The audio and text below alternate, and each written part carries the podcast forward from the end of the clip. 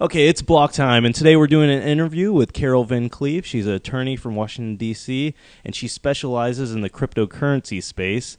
Uh, a friend of mine recommended me to talk to you, and I was really impressed with our phone call, Carol, so uh, we decided to have you on for an interview. My uh, co-hosts today are Chris Kleeschult and Mike Michael B. Casey.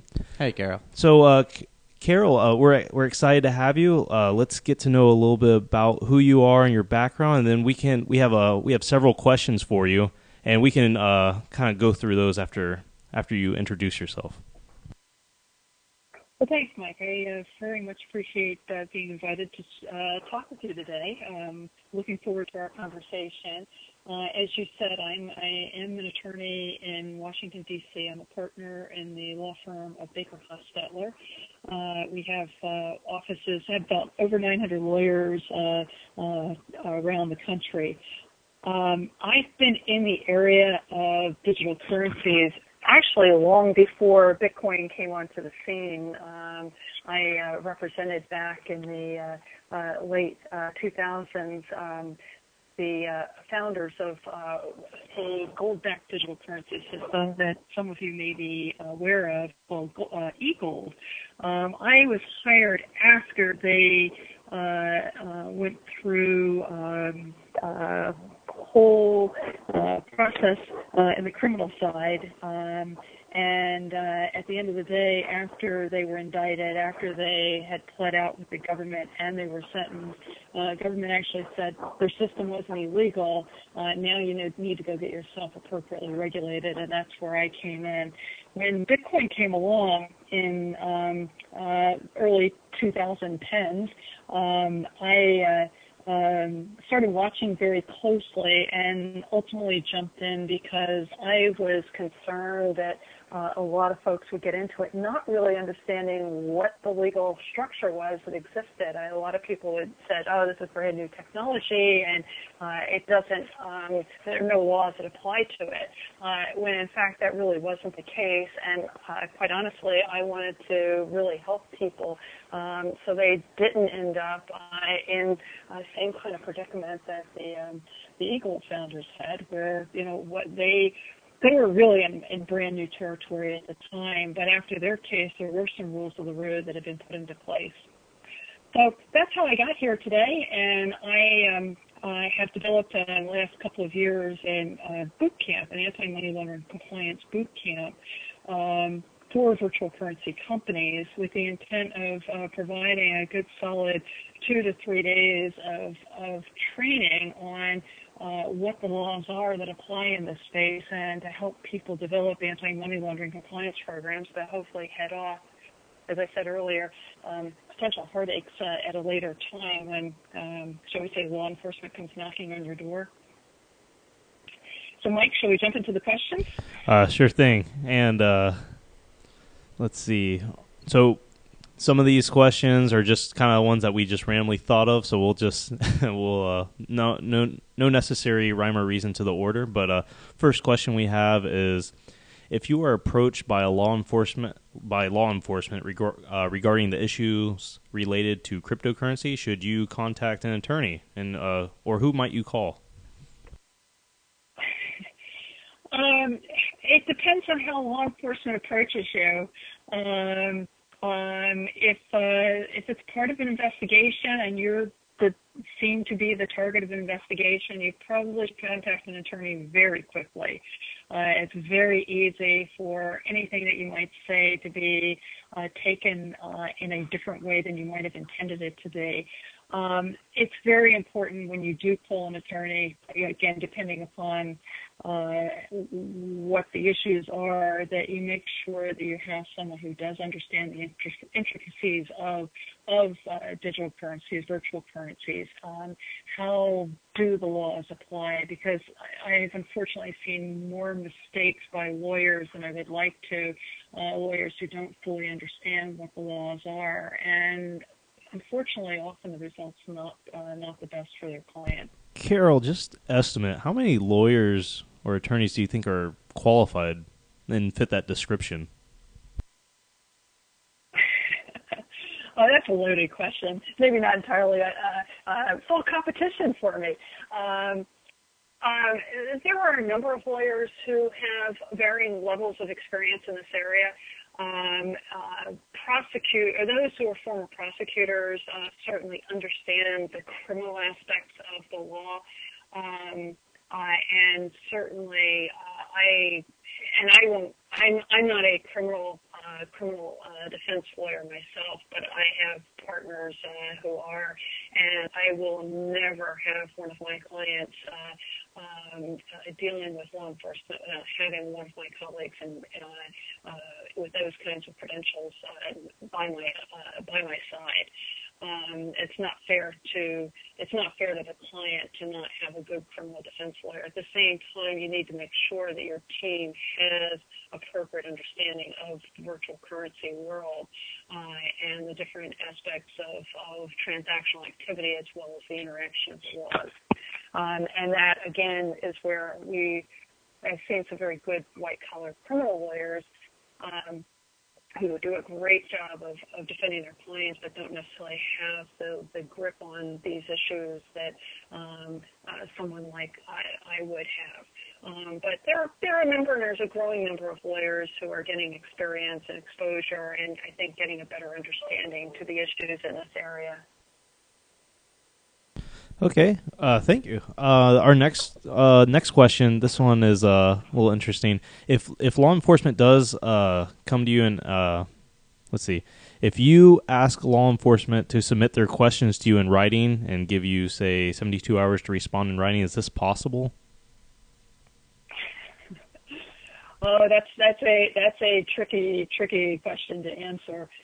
Um, It, it, again, as I said earlier, it depends on how they approach you, um, how the conversation starts, and what your sense of where uh, you stand in their eyes. Are you a target of the investigation, or are they just coming for you for information uh, related to um, something they may be investigating? Uh, and that's, I think, the biggest issue is it to, to get your hands around. And at the same time, you don't want to, by the way you handle yourself in the conversation, become the target of investigation. Really important issue that we haven't talked about yet, but under the federal money laundering criminal statutes, um, there is authority for the, the government, uh, for the law enforcement community to set up sting uh, operations, um, which means that they can go in posing as if they're doing a real transaction, but into a real transaction, real value. They can get cash and they can buy Bitcoin, uh, for example. What that over time is it, uh, that it's easier to um, handle an investigation into potentially illegal activity um, uh, by running a sting as opposed to having to take all the evidence that's been out on the table of prior actions and try to prove them out. Um, So I think we've seen this. We've seen this in the Espinosa case, for example, in Florida, and we've seen it in uh, some of the other cases that have been reported recently, where it's been law enforcement who, maybe through LocalBitcoins, has contacted uh, a seller and has gone out and negotiated a deal and has a direct interaction with the um, with the customer. So having said that, that's that's one way that you'll encounter law enforcement. Then when they come and they start asking questions. Um, it's um, it, it's probably not a good idea to say, "I give me seventy-two hours to respond in writing." Um, I, I think you again want to figure out what they're asking, why they're asking them. Uh, you need to be very careful that you don't give um, uh, information about specific clients without getting a subpoena. That's a very fair question if they start to ask about a particular customer. Uh, can they get their records? Um, uh, you do need to say, "Hey, I have I have certain um, um, I have to comply with certain laws, and I really need you to put that in writing." And they'll be they'll be good about that. They will go and they will get. Um, Uh, a subpoena uh, and come back. But it's in incredibly important for you as an exchange, if you're operating any kind of exchange operations, that um, you you get that kind of, of document, because otherwise your customer could come back and potentially sue you for having uh, given out information uh, inappropriately. Uh, and uh, well, let's, let's leave it now. We'll, we'll get back to some of these questions, I think, as we, we move along, or some of the points that I'd like to make in this area. Thanks, Carol. So, so next question. Um, under what circumstances are you required by law to disclose your cryptocurrency holdings? So this is both for businesses and individuals. Um, it's it's a great question. Um, it's a question that's not a real easy question to answer. I think that I would start at the top and say that you're not required by law um, to to disclose your cryptocurrency holdings um, um, unless you have your cryptocurrency holdings in some type of an account that's held outside of the United States. Um, so there's a, a provision of the Bank Secrecy Act, which many of you may be aware of. Uh, if you have uh, if you have a foreign bank account uh, or a foreign securities account, uh, and the same thing applies to cryptocurrency holdings. That if you're holding them in a foreign account, uh, that you do need to disclose those to the to the government. Um, Uh, those filings are required once a year, um, uh, and lots of information on how to go about uh, making that filing. The other thing that's important to note is that you do have requirements um, as a result of an I R S ruling uh, about the tax treatment of cryptocurrencies as supposed to be treated as property. You do need to make sure that you're appropriately reporting for tax purposes, uh, essentially capital gains or gains on uh, gains or losses on the, your cryptocurrency holdings.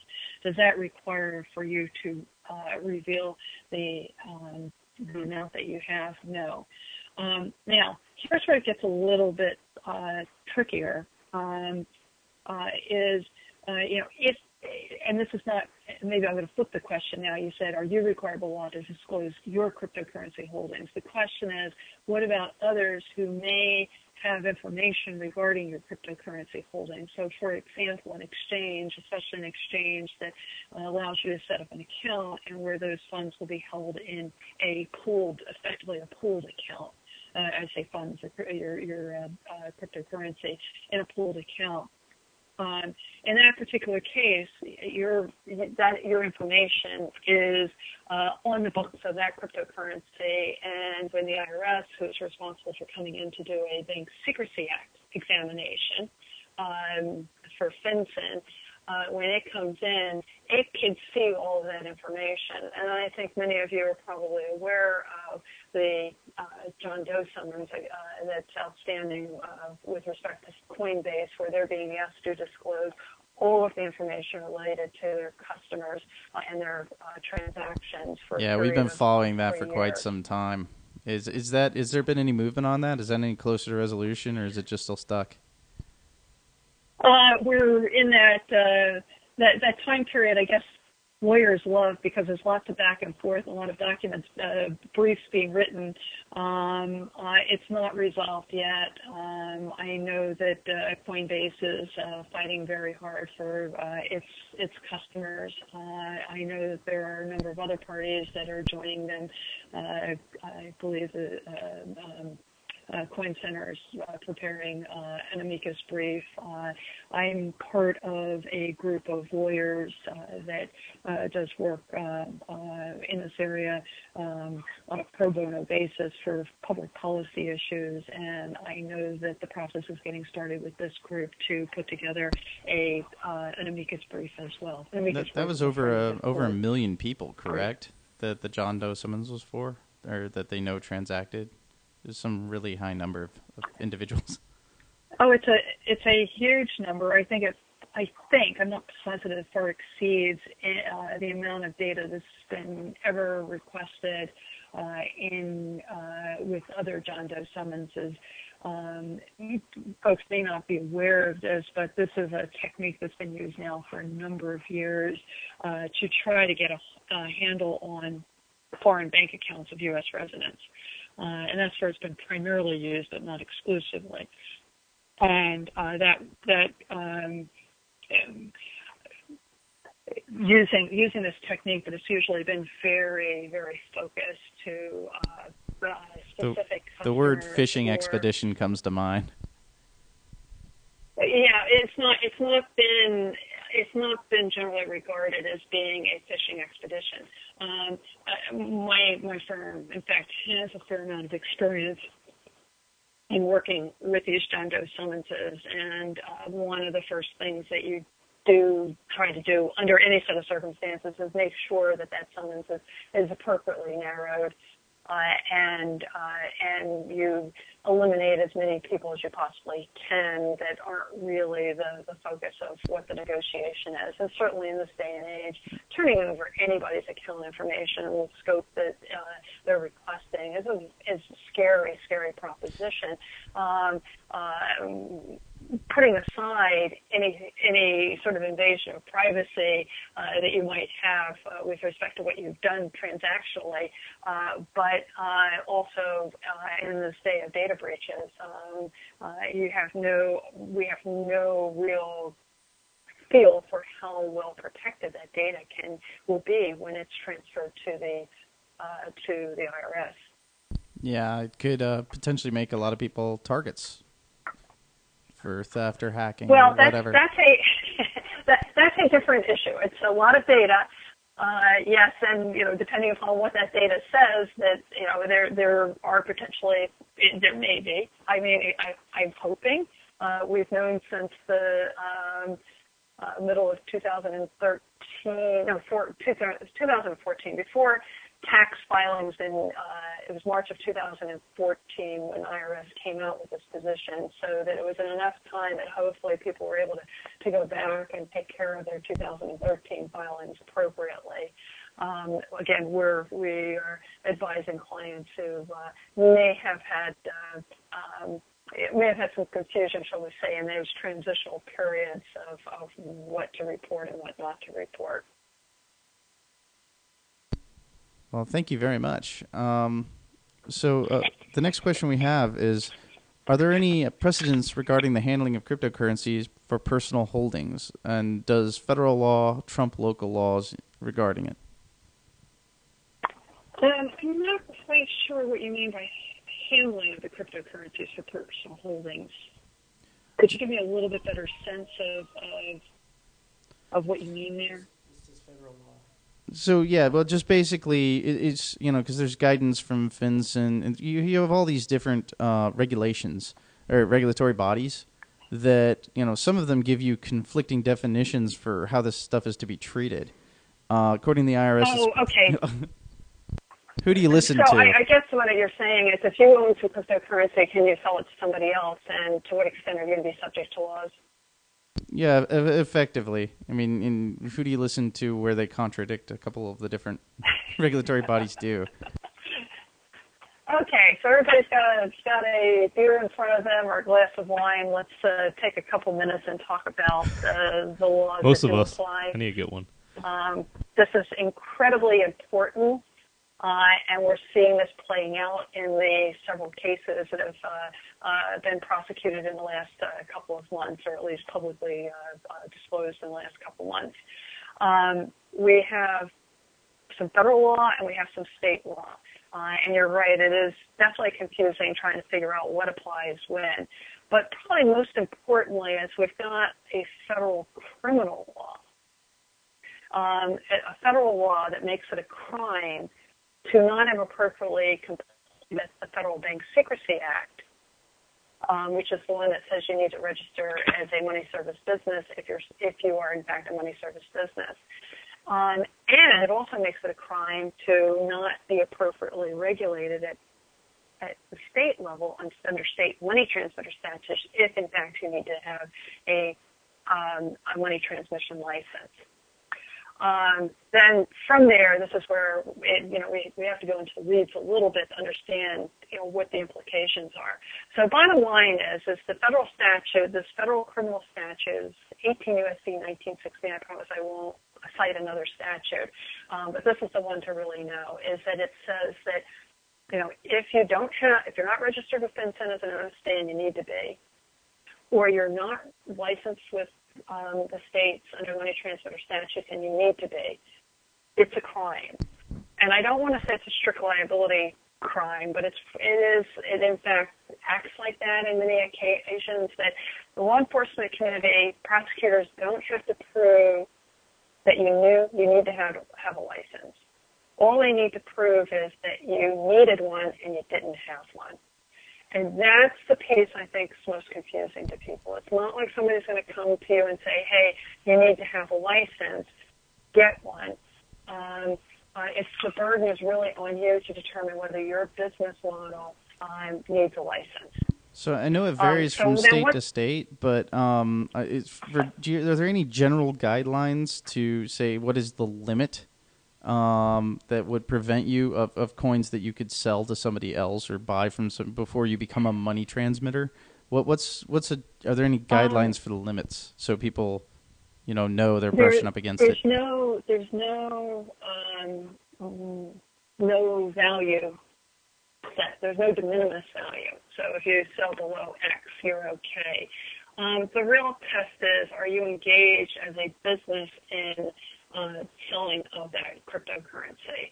Are you making it a business, or are you just doing it for your own purposes? So, for example, if you've been engaged in mining uh, or, and, uh, or you get paid in Bitcoin, um, uh, if you're not as a business going out to do a conversion, and that's just probably the good case to say you're converting it into to dollars, um, finding somebody who will do that conversion for you. If you're not doing that as a business, then you're you're you're not subject under the federal laws to uh, regulation.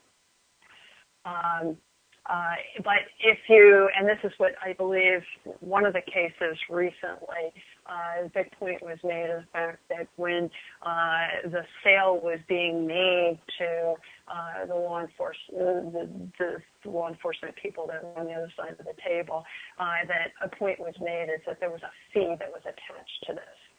And when you charge a fee, that means you're regarded as being in, a, in the business of uh, engaging the activity. Now, there's a question, there's some question is if you, you know, buy, buy Bitcoin at, at two thousand and then sell it at, at twenty-four hundred, how do you handle that markup? Does that, by putting markup like that, does that mean that you're, again, engaged in a business? Um, that's where it gets a little bit, uh, it's a little bit grayer. If you, if it's two thousand dollars today, or what, what is it today, twenty-two hundred dollars, twenty-three hundred dollars, um, uh, if you go and you do an exchange at that level, you're definitely not going to be, and that's, there's no fee, no markup. Uh, you have a much better argument that you're not engaged in a business. Well, that's a good explanation. Thank you. So, yeah. um, so, and then let's switch over. Let me just for a moment, though, note that that's under, that's the, the analysis from a federal perspective. Under the state law, it's a little bit messier. Um, uh, in some ways, um, in some ways, I should say, it's, um, we've got forty-nine states plus the District of Columbia and Puerto Rico and other territories in the United States that have money transmitter statutes in place. Um, not all those statutes have been interpreted to apply to virtual currencies, um, and even where they've been interpreted to apply to virtual currencies, in a number of those states, uh, the decision has been made that if you're just selling from your own inventory, it's not even an issue of whether you're in a business or not, but just selling from your own inventory, that you don't um, uh, you don't trigger the licensing provisions. Uh, um, we've done a lot of work in this area and have, I think, a pretty good roadmap of uh, most of the states and where they come out on that issue. Um, however, I will note that at the end of the day, we, we always tell the client that it's safest to, uh, to make sure you have a letter in your files from the states where you're interacting with residents uh, uh, saying that you don't need a license. And in particular, that came up um, in the Missouri case. Um, if you go back and read the Missouri case, and the Missouri case reads a little bit differently from um, the other cases that are out there. In that, um, was that Trendon Shavers? Uh, Which Missouri case? I'm sorry? Uh, was that Trendon Shavers? Uh, this is the one about, uh, this one about a month ago, month and a half, no, six weeks ago, I believe. Can't, um, oh, well. Have a church someplace. I don't think we know what that what happened or. Uh, there've been let me see. In a in a nutshell. I, I don't want to take up. Yeah. Yeah, I don't want to take our time up here, but um, it was a, a gentleman who was um, um, who uh, sold sold some Bitcoin to law enforcement. Um, I guess I think this was the case where he represented that he had um, uh, that he was charging a fee for it.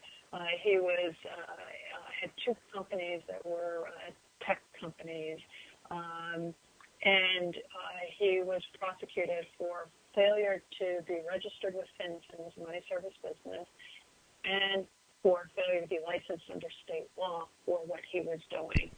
And um, I, I took great note of this because I have a letter sitting on my desk from the state of Missouri that says for the kind of activity he was engaged in, no license was required. Uh, and we even called the Missouri Department the next day, uh, or even the same day when this, the, the case was announced, to say, hey, have you changed your position? And they said no. So this is, you know, an example. I'm, I'm, I, I strongly believe that he would have been prosecuted just under the failure to be registered with FinCEN, but they did make a point of saying that he wasn't licensed under state law from the state. So um, uh, with respect to his business, it would never have been prosecuted under that provision. So what, what's your opinion on the more private, untraceable cryptocurrencies, specifically like Monero, Dash, and Zcash, and if uh, A M L proves unfeasible for them just because like it's, it's you can't tell where the money came from? I mean, and I, you know, at least as much as cash. Uh, how are, how are regulators going to react to that, do you think? Um, I think there's a great deal of concern in the law enforcement community. Um, Um, the traceability is not as big an issue for regulators as it is for law, uh, for, for law enforcement. Um, it's clear we're in an arms race of a kind of sort. Uh, who can come up with the next best, uh, uh, more untraceable crypto? Um, I think, though, it's very interesting that Zcash has been working very hard to, with uh, the law enforcement community and regulators to uh, demonstrate that the benefit of Zcash is to provide certain protections in a transactional setting, but uh, there is a, an ability uh, to be able to trace it on the backside for law enforcement purposes. But the benefit of the Zcash is that it protects the customer's information in a transaction, so you don't have a data breach, data security issue. That is interesting. Uh, um, I, I want to go ahead and, so, and, and I'm oh. and I'm guessing what we will be dealing with is much like we're seeing with Bitcoin. Is it's taken you know several years, but there are tools that have been developed that will help uh, the law enforcement community better, you know, get a handle on the transactional so, activity. So I, I guess uh, only. But it is definitely it's an incredible challenge. So, yeah, I was going to say I, I guess only time will tell because Bitcoin is just so much inherently p transparent and public with their stuff versus like the idea of you know these zero knowledge proofs. So I, I, I I'm not sure if uh, I think what we're getting at is, if they're not able to build those tool sets to be able to trace stuff, are there, are they just going to try to make it completely illegal? Yeah, are they going to try to ban it, or do you think if they can't get it, any visibility? It's an interesting, it's an interesting question because going back probably three years ago, there was a certain amount of buzz uh, in um, in the legal community that uh, that they might try to go after the creators of the code. Um, uh, you know, to put more burdens, uh, to to more, put more constraints around the creators of the code. That if you're going to put something out there that is an untraceable code, you're going to be responsible for um, uh, facilitating money laundering. That's pretty interesting. That's, that's How did that play out? That conversation. That's that's very relevant. You sound a little nervous. Though. I uh, um, so uh, due to your uh, recommendation, I do have a beer in front of me now, Carol. Okay, good. Um, the um, this this was there was some conversation on it. Um, I haven't heard a lot about it um, um, since it sort of surfaced initially, but uh, I don't I don't necessarily rule anything out over the longer term. Uh, we do have our money laundering criminal statutes are, are set up in such a way that uh, effectively you're not supposed to be laundering the funds yourself. Um, you're not supposed to be aiding and abetting someone in laundering the funds, and you're not supposed to be willfully blind to it. Um, whether this would be considered aiding and abetting someone by writing a code that would then allow someone to be able to move funds around, and especially if you could demonstrate that there's some sort of a benefit that was coming back to the creator of the code, uh, that um, you would have, you, you might have potential grounds uh, for prosecution. It would be probably pretty messy, and that's probably why we haven't necessarily seen that kind of prosecution to date. Yeah, I, for one, I hope it doesn't come to that. Just, I mean, because it seems at odds with free speech. I mean, it's it's open source code. There are many contributors. It's, it can't be just one person.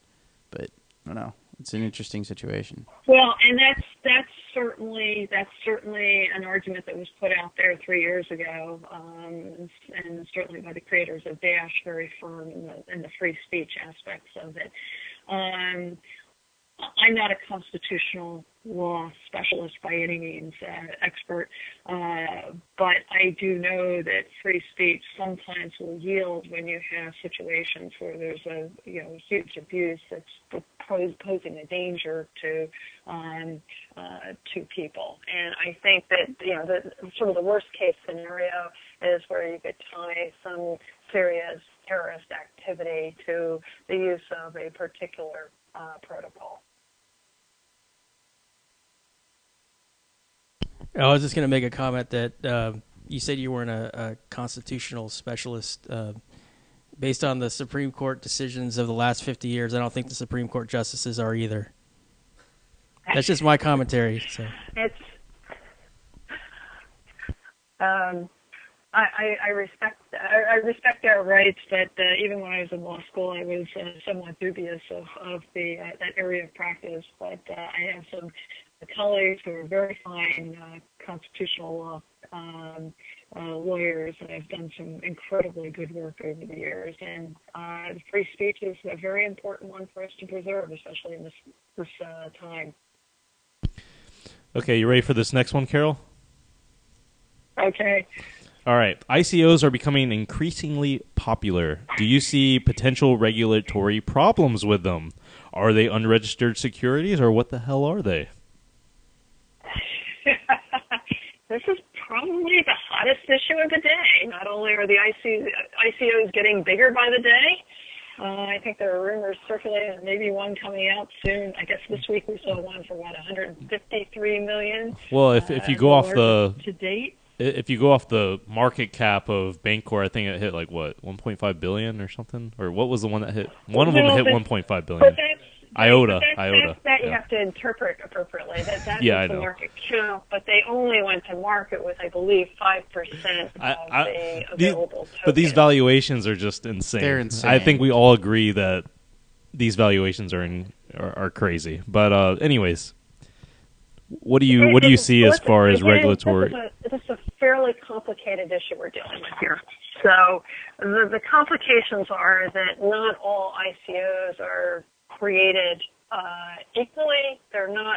You have a real spectrum of I C Os. You have on one side where they're pure equity investment tools, a way to raise some some funding to allow early stage ideas to be able to move forward.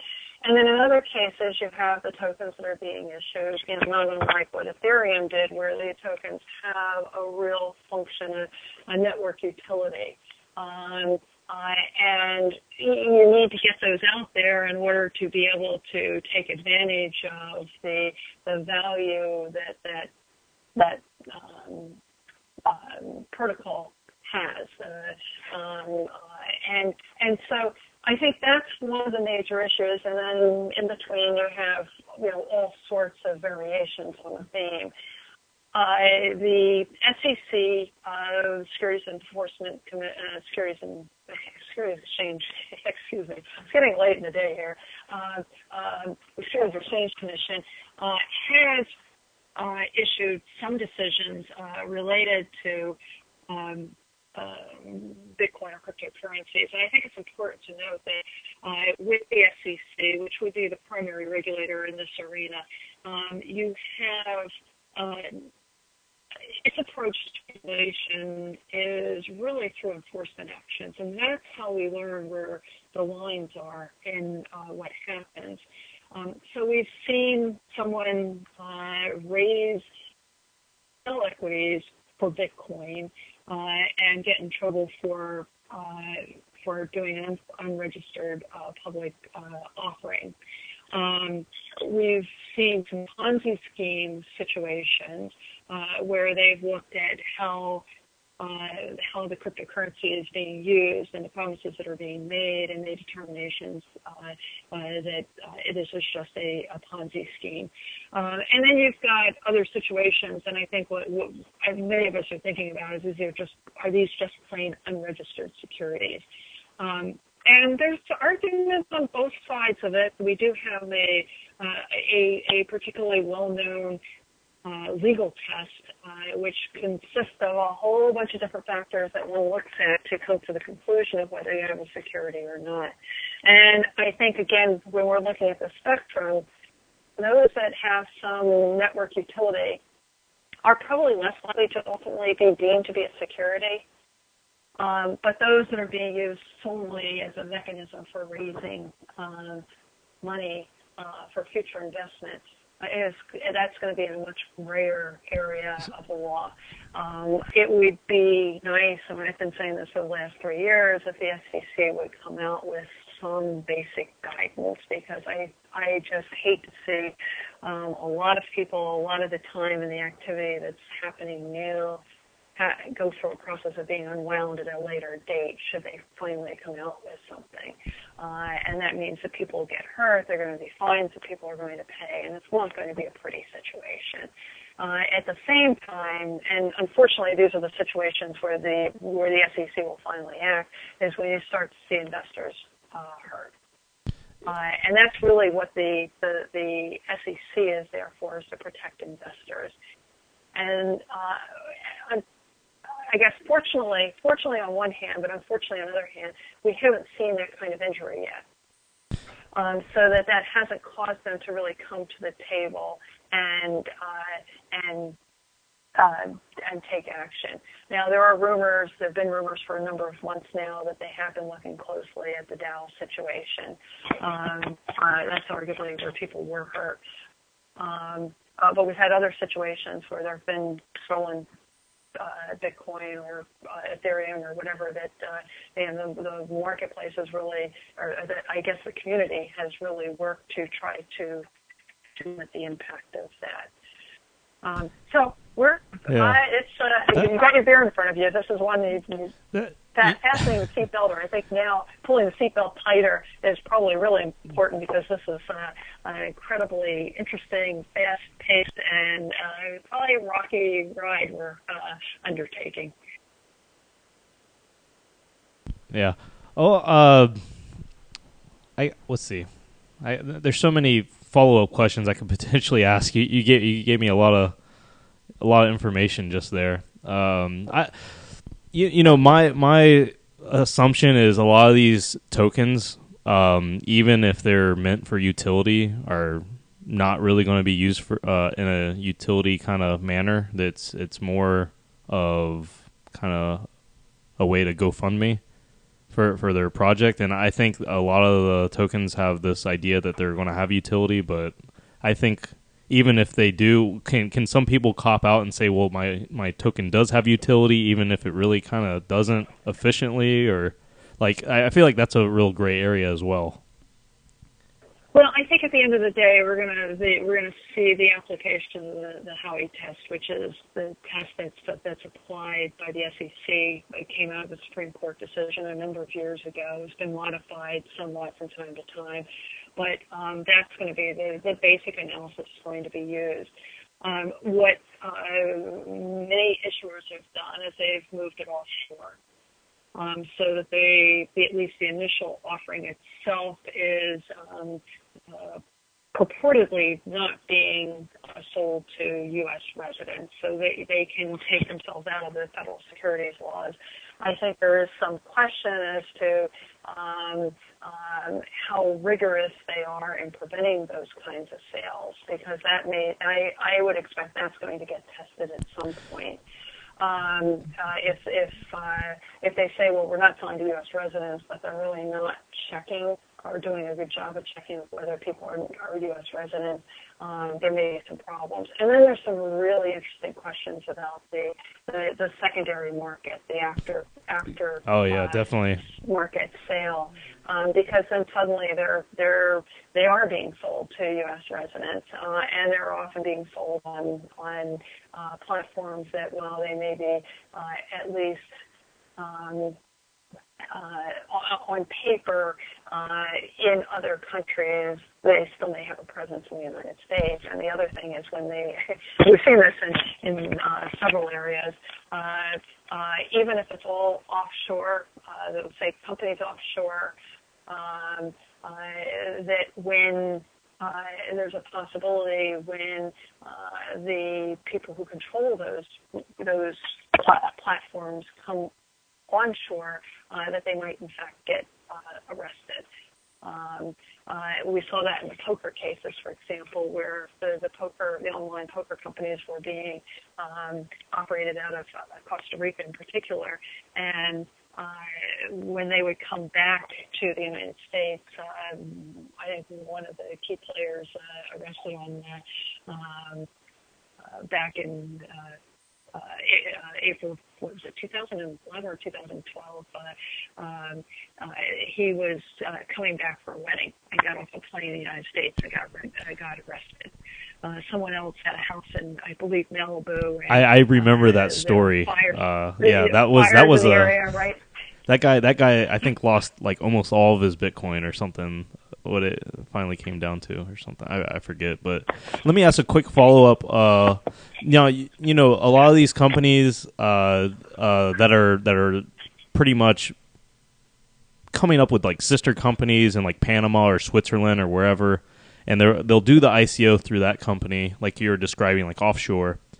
Now, how do, is that going to stop, like, the F B I? Or, I mean, you know, because uh, e-gold was offshore too, right? And they still found a way to get them. Are we going to see something similar where, you know, these people think they're protected?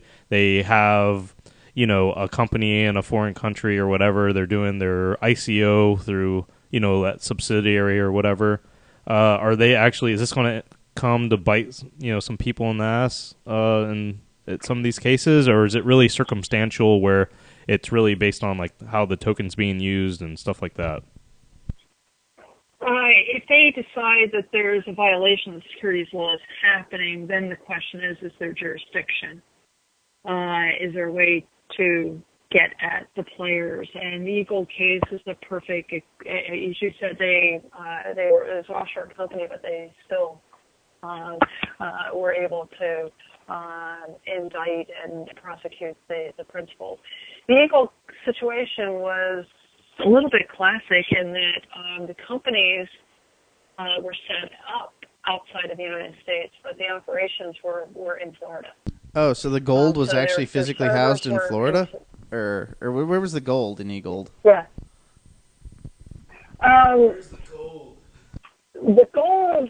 Well, that that's that was a different a different situation. The gold, um, the gold was held in multiple repositories uh, around the world, um, but even that wasn't um, wasn't necessarily a barrier to prosecution uh, where the gold was. It was they needed a nexus to the operation, and the nexus was um, the fact that the servers and, and the people running the company were located in Florida. Um, when it, I, I actually was involved in, uh, worked on creating the way to liquidate the system after it was clear that, uh, and this is a good lesson for everyone, once you're, once you're convicted of money laundering crime, it's very difficult to go back and get regulated appropriately to conduct a business like this. It became clear that they weren't going to be able to get appropriately. Um, uh, in order to go forward, we had to move toward liquidation. Uh, and um, one of the critical elements in that case was the government never could get to the gold while they tried to seize it uh, in the early stages of the prosecution, the gold was held in a special purpose trust for the benefit of the, the people who held the currency. So it was isolated, and it wasn't the property of those who were indicted. So it, it's an interesting point.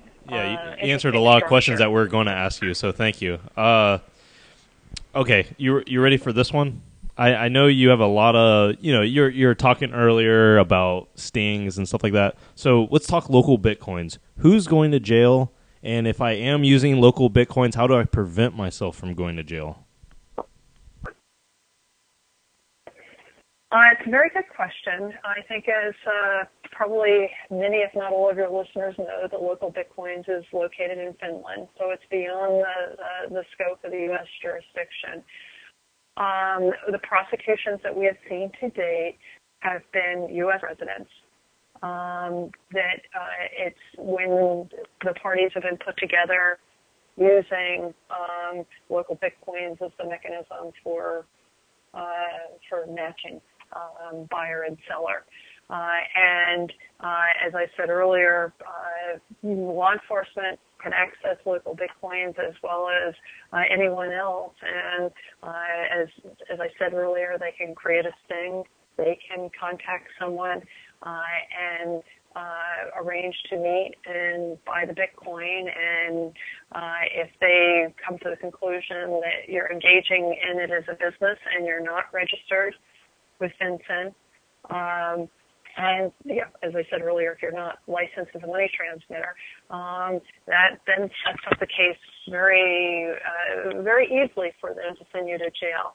I think it's important to note, though, when you really analyze these cases, that you often find that there's something else going on, and that uh, this, nineteen, this eighteen U S C nineteen sixty statute that I mentioned earlier, the federal criminal statute, um, is a handy tool for law enforcement to take quick action with no real substantial burden of proof, proof other than you did the did the you did the transaction and you weren't appropriately regulated, which is really quite easy.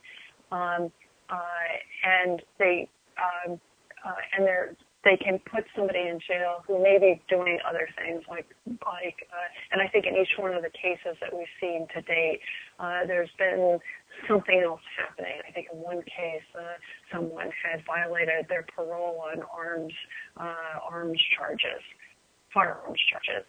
Uh, another was uh, involved in uh, internet sales of, of, of drugs. Uh, so, Uh, as I said, it's it's an easy way if there's something else going on.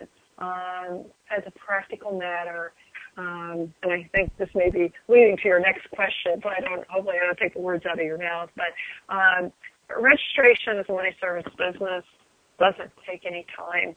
Uh, it takes fifteen, twenty minutes online. Uh, it does have definite implications on the backside because you have to um, start to worry about having an anti-money laundering compliance program.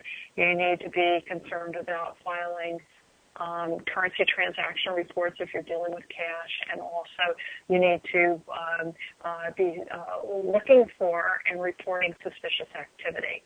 And where I guess this becomes the real rub for people is that once you start looking for suspicious activity, you really need to be collecting information about who the customer is. And that's that's the one that I think gives people a lot of heartburn in this community because, uh, you know, the thought is this is supposed to be an anonymous or pseudo-anonymous uh, cryptocurrency you're dealing with, and so let, uh, and why should we collect names? So so let's take an example of maybe one of the listeners of this podcast who uses local Bitcoins a couple times a year just to sell Bitcoins or buy Bitcoins. If if if I'm selling Bitcoins on local Bitcoins, I mean, what what am I? You know, maybe like a one-time thing. I'm only you know selling probably less than ten thousand bucks. What what am I obligated to pick up? I mean, it's like a one-time thing. I'm probably not going to do it again for a long time. What What am I really obligated yeah, to do? Is that personal or is that a business? Is it a money transmitter, money money services business? It goes back to what I said earlier is, you know, the, the, the test is typically going to be, are you doing it as a business? Um, which may be you're charging a fee or you're doing a markup on it.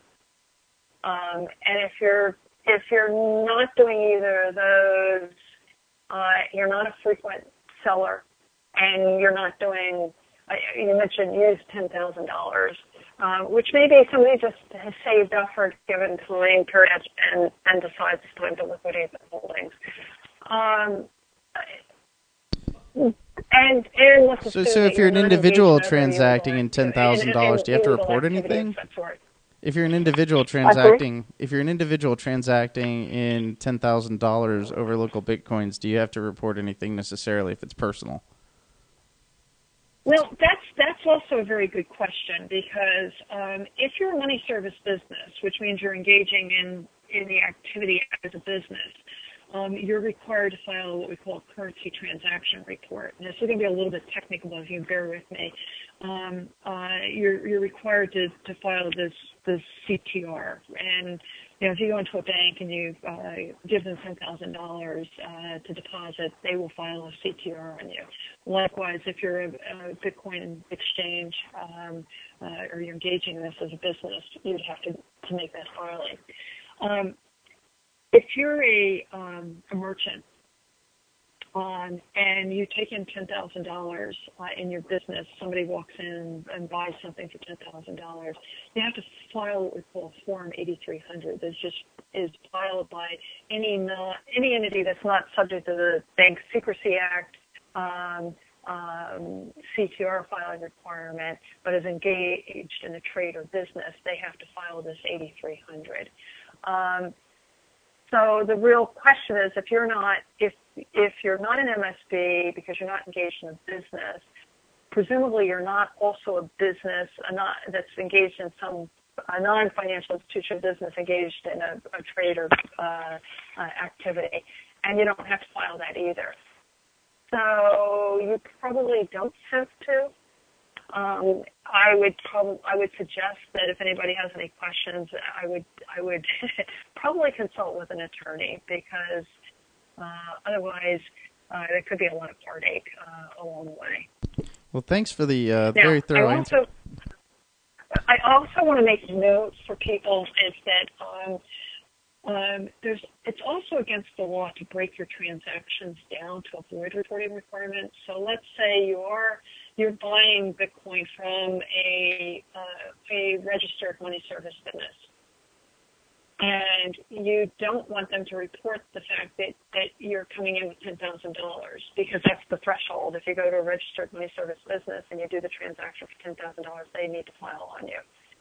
So let's say you go one day and you do a transaction for six thousand dollars, and you go back the next day and do a transaction for five thousand dollars. Structuring, yeah. Oh, that's scary. That's, stru- that's precisely That's structuring, and the money service, the, the the entity that you're doing or person you're doing business with is going to be required to file a suspicious activity report on you. And that's that's a Which that's a prosecutable offense, than the, the C P R. Right? Yeah, because you can be prosecuted for that if you if they find that you did it with intent, correct? Just doing that for for no other reason. You've done nothing else wrong, nothing illegal. That's that's correct, and and any kind of interference with the process of you know of one's process to uh, file a, C T, a C T R or a S A R is also a suspicious activity. And I'll give you a great example of that. A, um, uh, Elliot Spitzer, the former governor of New York, what ultimately um, got him into trouble and led to his resignation is that he had. Uh, violated the Bank Secrecy Act because, and I don't know how many of you remember the story, but he uh, was making uh, making use of uh, expensive uh, escort services, and um, he was going into his bank to send a wire to the escort service, which had a name that, that didn't say it was escort service, but it had uh, it was a very generic type of a name. And uh, he, when he was told that the bank needed to report certain information, needed information from him about the transaction, he tried to tell them, ask them not to do it, not to collect the information. And the um, uh, the bank uh, got suspicious and uh, thought that he might uh, might have been the victim of blackmail. Uh, and that's why they were asking, he was asking them not to do something, and they filed a suspicious activity report. And that's really what triggered uh, his uh, his downfall. Yeah, and that was what they brought Dennis Hastert down with too, is the structuring charges. And he was a he was That's a former right. senator, former yeah, he was like fifth in line for the presidency. Yeah, well, yeah, it was a sex thing. Yeah, pedophile. Yeah. Um, so uh, there's one other there's one other statute that I should make note of. Is we've talked about currency transaction reports at ten thousand dollars. We've talked about suspicious activity reports, which if you go into a bank and you do a transaction with a bank, the threshold is five thousand dollars on a transaction. But if you do it with a money service business, the, the threshold is two thousand dollars. There's also one other threshold, um, and that's for the funds transfer rule. And as a result of the Ripple case, we still haven't seen regulation, uh, a regulation out on this, but because, but as a result of the Department of Justice and the FinCEN order in, in the Ripple case, uh, it was made clear that the funds transfer rule applies to cryptocurrency transactions. And it typically applies in the banking world to a wire transfer of three thousand dollars or more. And or over three thousand dollars, and um, uh, in the cryptocurrency world, it's a, it, and if you take money and you do a transfer for someone, or you give them back uh, three thousand dollars or three thousand dollars worth of of uh, Bitcoin or another virtual currency, that's going to be considered uh, uh, a reportable incident, or I'm sorry, it's a report. It's a record they have to create. Um, they don't file a report, but we have seen. Um, we've seen this cited as a shortcoming uh, with, uh, this has been the number one issue I've seen cited in I R S examinations of, of Bitcoin exchanges, uh, where they haven't kept good records of, uh, for funds transfer rule purposes. And the really tough piece for it, and I hopefully I'm not getting too far in the weeds, but this is very important stuff, is that uh, the, um, that you have to collect information not only about the seller. So if, if you're the exchange or you're taking, somebody's bringing, uh, I'm sorry, it's not only on the buyer. So if you're coming in and you want to buy, you know, three thousand dollars of, of uh, three thousand five hundred dollars of, of Bitcoin, um, the exchange will have information presumably about you. Um, but they also have to have information about uh, the party that you uh, are sending it to, uh, if they're facilitating that transaction. Yeah. So uh, I, um, I, that's and that's that's a big issue because you may have an exchange as an exchanger, you may have information about the uh, the buyer. But you may not have information about who's going to receive the Bitcoin. So one technique is to make sure that, you know, if you're selling Bitcoin to someone um, as an exchange or, or doing an exchange, uh, that you have as part of your terms and conditions that you're, you're um, that, that, that a wallet address that you're sending the Bitcoin to belongs to the, the buyer. That's interesting, yeah. Um... Sure, a lot of people so don't read those terms and conditions. But that's a huge, yeah. huge issue. And, uh, and I mentioned in my comment there is that um, the I R S is the entity that goes in and does the examinations uh, uh, on Bitcoin exchanges or cryptocurrency exchanges. Uh, and uh, and as I said, we've I've been involved with a number of uh, these examinations with clients, and that's the issue that keeps coming up over and over and over again. Yeah. Interesting stuff. So uh, pretty much the final topic. Uh, recently, hot topic, there was a bill introduced. Uh, I think it was introduced in the House. Uh, and, and it was regarding uh, entry into the country. Uh, I know normally you have to declare amounts up to ten thousand dollars, and that's like if you're carrying ten thousand dollars cash on you or, or some sort of bearer instrument like that. You have to report it, and I know there's like... If you don't fill out the form, there's five year uh, jail term. Um, but but this bill basically states, and I just read a summary article of the bill, so I, I don't know the bill itself. But basically, what it said is, if you enter the country, even if you hold if you hold Bitcoin or own Bitcoin, even if you don't have means or access to it at the time, you still have to report it because technically you had it with you overseas. And additionally. Uh, it goes on to say that it also increases the, uh, uh, what's the word, uh, civil forfeiture uh, to where if you violate this provision, they can legally take all of your cryptocurrency holdings. Is is that is that accurate to the bill? And what do you think the chances of that passing are? They're all great questions. Um, this provision is included in uh, a uh, larger piece of legislation that uh, has a number of provisions to amend uh, the Bank Secrecy Act, uh, as well as uh, some of the federal criminal statutes uh, in and around money laundering. Um, I, I, this is uh, this bill. Uh, gets introduced every year, and each year there's more elements that, that are attached to it. Uh, it's, uh, I would say, rite of passage is an annual rite, I guess. And um, and as I said, each year they add some more things based on what sort of the latest, the hottest topics are. So this has ha this happens to have been added this year to this piece of legislation. Um, Uh, as well as there's some other provisions in there that would affect cryptocurrencies um, uh, in uh, uh, under the Bank Secrecy Act and some of the reporting requirements around them. Um,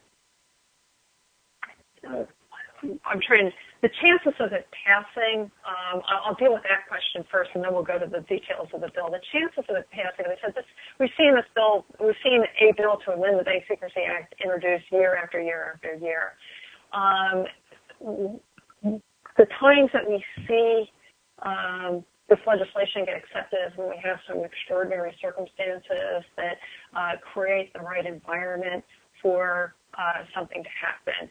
Um, this year, um, I have to be very honest and say that the issues going on in Washington, especially around the Russian investigations, um, the situation with the president and so on, um, depending upon how all of that plays out, um, and obviously we're only in the first act of, you know, what may be a several act play here, uh, um, could create the right environment that will make it easier to get this kind of a bill passed.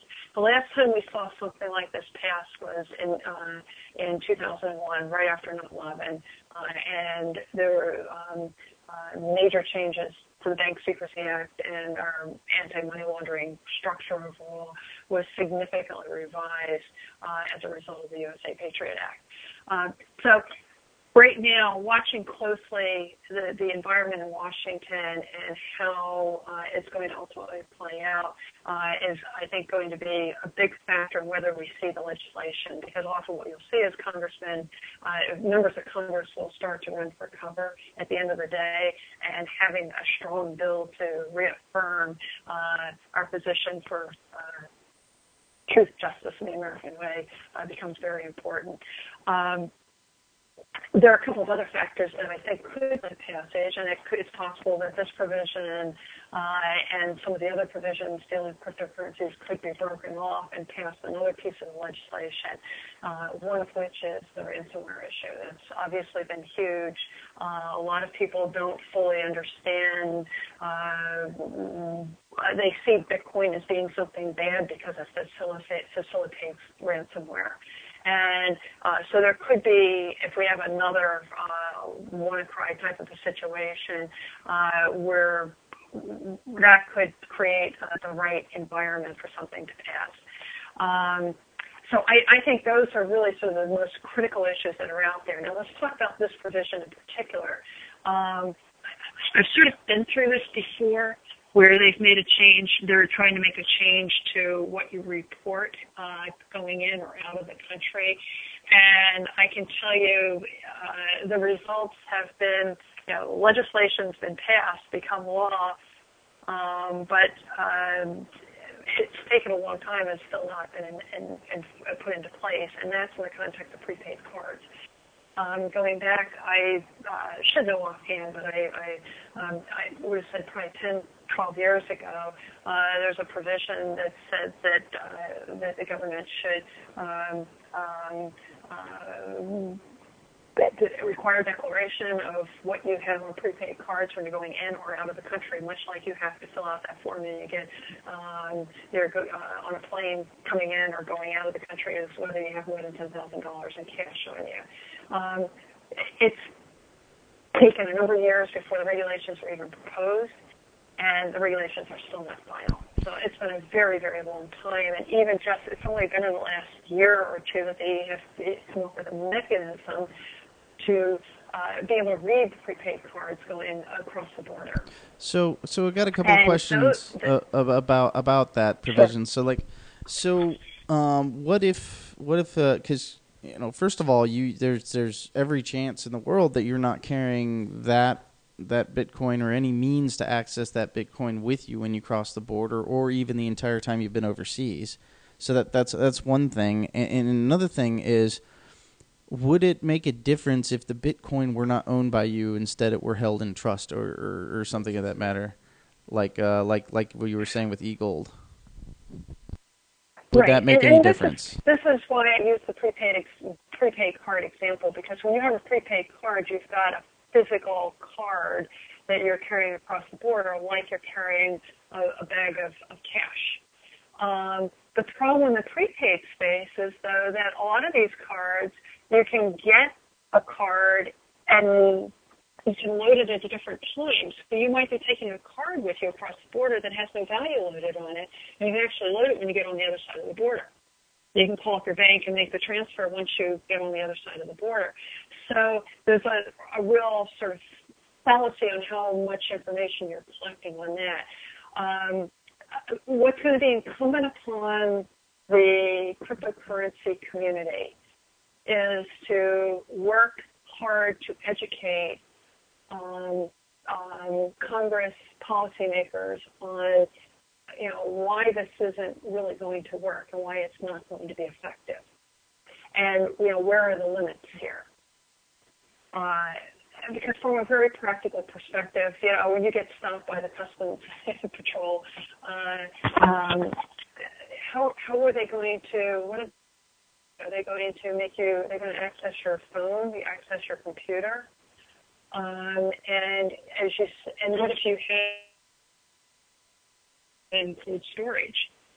Um, uh, there, there are lots and lots and lots of issues, and I think that uh, it's a first attempt on the part of some people who are being very expansive and they're reading. And uh, as I've seen many times before, is it's going to take it's going to take some lobbying. It's going to take some real effort uh, to to get people educated. And and we have a we have a saying in Washington: it's easier to block legislation than it is to pass legislation. Yeah, well, I mean, it's it's definitely very interesting, you know, grappling with what is in fact a borderless, uh, intangible thing, uh, because I mean, truly, you never carry Bitcoin anywhere, uh, yet it's it's it's ever present and always available. So, I mean, it's it's definitely a, a new world there. So, I don't know, I don't know. But that leaves us. Well, and I think that, and it, it, it far exceeds anything that we've ever done before. When you go across the border, you're not asked, you know, how much do you have in your bank account? That's true. And I said, as I said, it's going to be incumbent upon the community to make the right arguments. You're not asked uh, what your net worth is. Goes. I'm sorry? You're not asked what your net worth is. Yeah. No, you're not, you're not asked what your net worth is. You're not asked what bank accounts you have. You're not asked what's in those bank accounts. And that's effectively what's being asked here. I, I think there are a lot of people, I, I, I think that there, you have to understand that, that um, uh, many people, uh, especially those who are not on the call today, are still very ignorant in their understanding of, of cryptocurrencies and how they work and how you... how you own them, where you own them, you know, do you have them on your phone? When you say you have them on your phone, what does that really mean?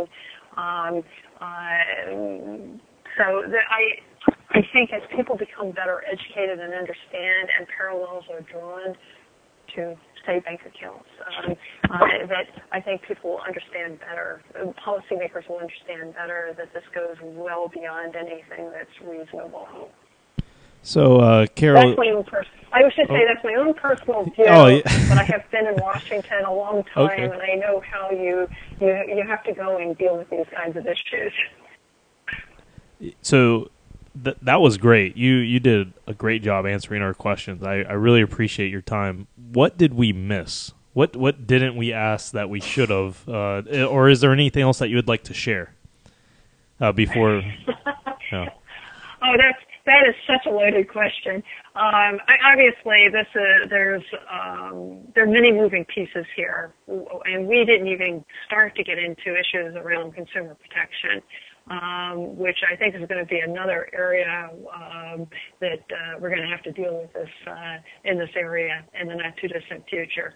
Um, uh, but uh, I think we've just scratched the surface in terms of what the laws are like and what the what what's required. Um, um, this is not the kind of thing you you don't learn. You don't learn cryptocurrencies in a day, and you certainly don't learn uh, uh, the regulatory scheme in a day. Um, Uh, I do think it's very important, and I appreciate. I think you had a lot of very thoughtful questions. I think it was a great way to lead your uh, audience uh, through some very tough questions, uh, and these are really some of these are really vital as we're seeing with these prosecutions. Uh, it's important to understand the statutes, the regs, um, and. Um, I, I, we're likely to be doing a, another um, uh, boot camp very shortly uh, in, uh, for virtual currency companies, and it's really geared around the Bitcoin exchanges, especially those that are working off of. And, and um, where where would that be? Bitcoins and Paxful. Uh, it's a good question. We may do it in multiple places. Maybe in Atlanta. Um, uh, Atlanta. We our last one was in Atlanta about a year ago, and we would be more than happy to come to Atlanta if we uh, we have uh, enough people who will sign up, and uh, um, so and, I, and then we would also consider doing it in some other places in the country too. So so I know you might uh, we have something tentative kind of near mid July where you might be coming down to Atlanta to give a kind of like a preview of your boot camp and also like a presentation of like what you can. Give is that uh is that something you're you're still thinking about? uh, it, it, uh, yes, it definitely is. Awesome. I think we've set the yeah. I think is it the the twelfth of of um, uh, July for uh, uh, meetup with the uh, um is it your Bitcoin or blockchain uh, group, yeah. uh, and then uh, I believe we're going to probably on the thirteenth uh, in our offices in in Atlanta. Uh, sponsor for our um, um, what I would say is more refresher course um, for those who have already have their sort of feet on the ground from a regulatory perspective uh, and want to talk about some specific questions. Um, some of them focus on uh, specific, you know, when do you file a S A R? You know, what does the kind of act, what kind of activity are you looking for that will cause you to file a S A R? Um, it's really building on the boot camp, uh, and I think uh, again. Uh, Mike, work with you on uh, figuring out uh, time and place, but we the De boot camp itself is definitely, and I'll, it's a two-day course, and we actually add a third day to it because we find that a lot of people really need the third day. And, and I'll make sure it. I'll make sure to post that up on uh, right when as soon as we get a location and a event uh, planned out. I'll make sure to put that on the Atlanta Blockchain Meetup group so everyone can find it. So, uh, Carol. Uh, thank you so much. Where can people find out yeah. more about you? What's your Twitter? What's uh, if someone wants to get in contact with you? What's the best way? You can give out an email, whatever you'd um, like. Uh, email or texting is the best way. Texting is actually the best way to get me. Um, uh, uh, But you can also access my my profile on the Baker Hostetler uh, homepage. Um, my email address is. Um, Carol Van Cleef, that's C, V as in Victor, A, N as in Nancy, C, L, E, E, S as in Frank, at baker law dot com. And it's just the way it sounds, B A K E R L A W dot com. Um, my Twitter, uh, um, I believe is Carol underscore Van Cleef. Okay. I do you tweet a lot? Um, probably not as much as I should. I, I'm a perfectionist, so I uh, like to make sure whatever tweet I put out there is sort of perfect, and I find it takes me probably more time than so, I often have. So I'm I'm following you now. All right, great. Okay, well, thank you so much, Carol. It was a pleasure, and uh, Thanks, we'll Carol. we'll be talking to you later, uh, and I'll um, we'll look well, forward to seeing you in uh, in mid July. Great. So, Thanks Mike, so I think uh, the Knots has been found. Yeah, and our A M L uh, government-mandated paperwork's been filed. Thanks for propagating. Bye. Bye.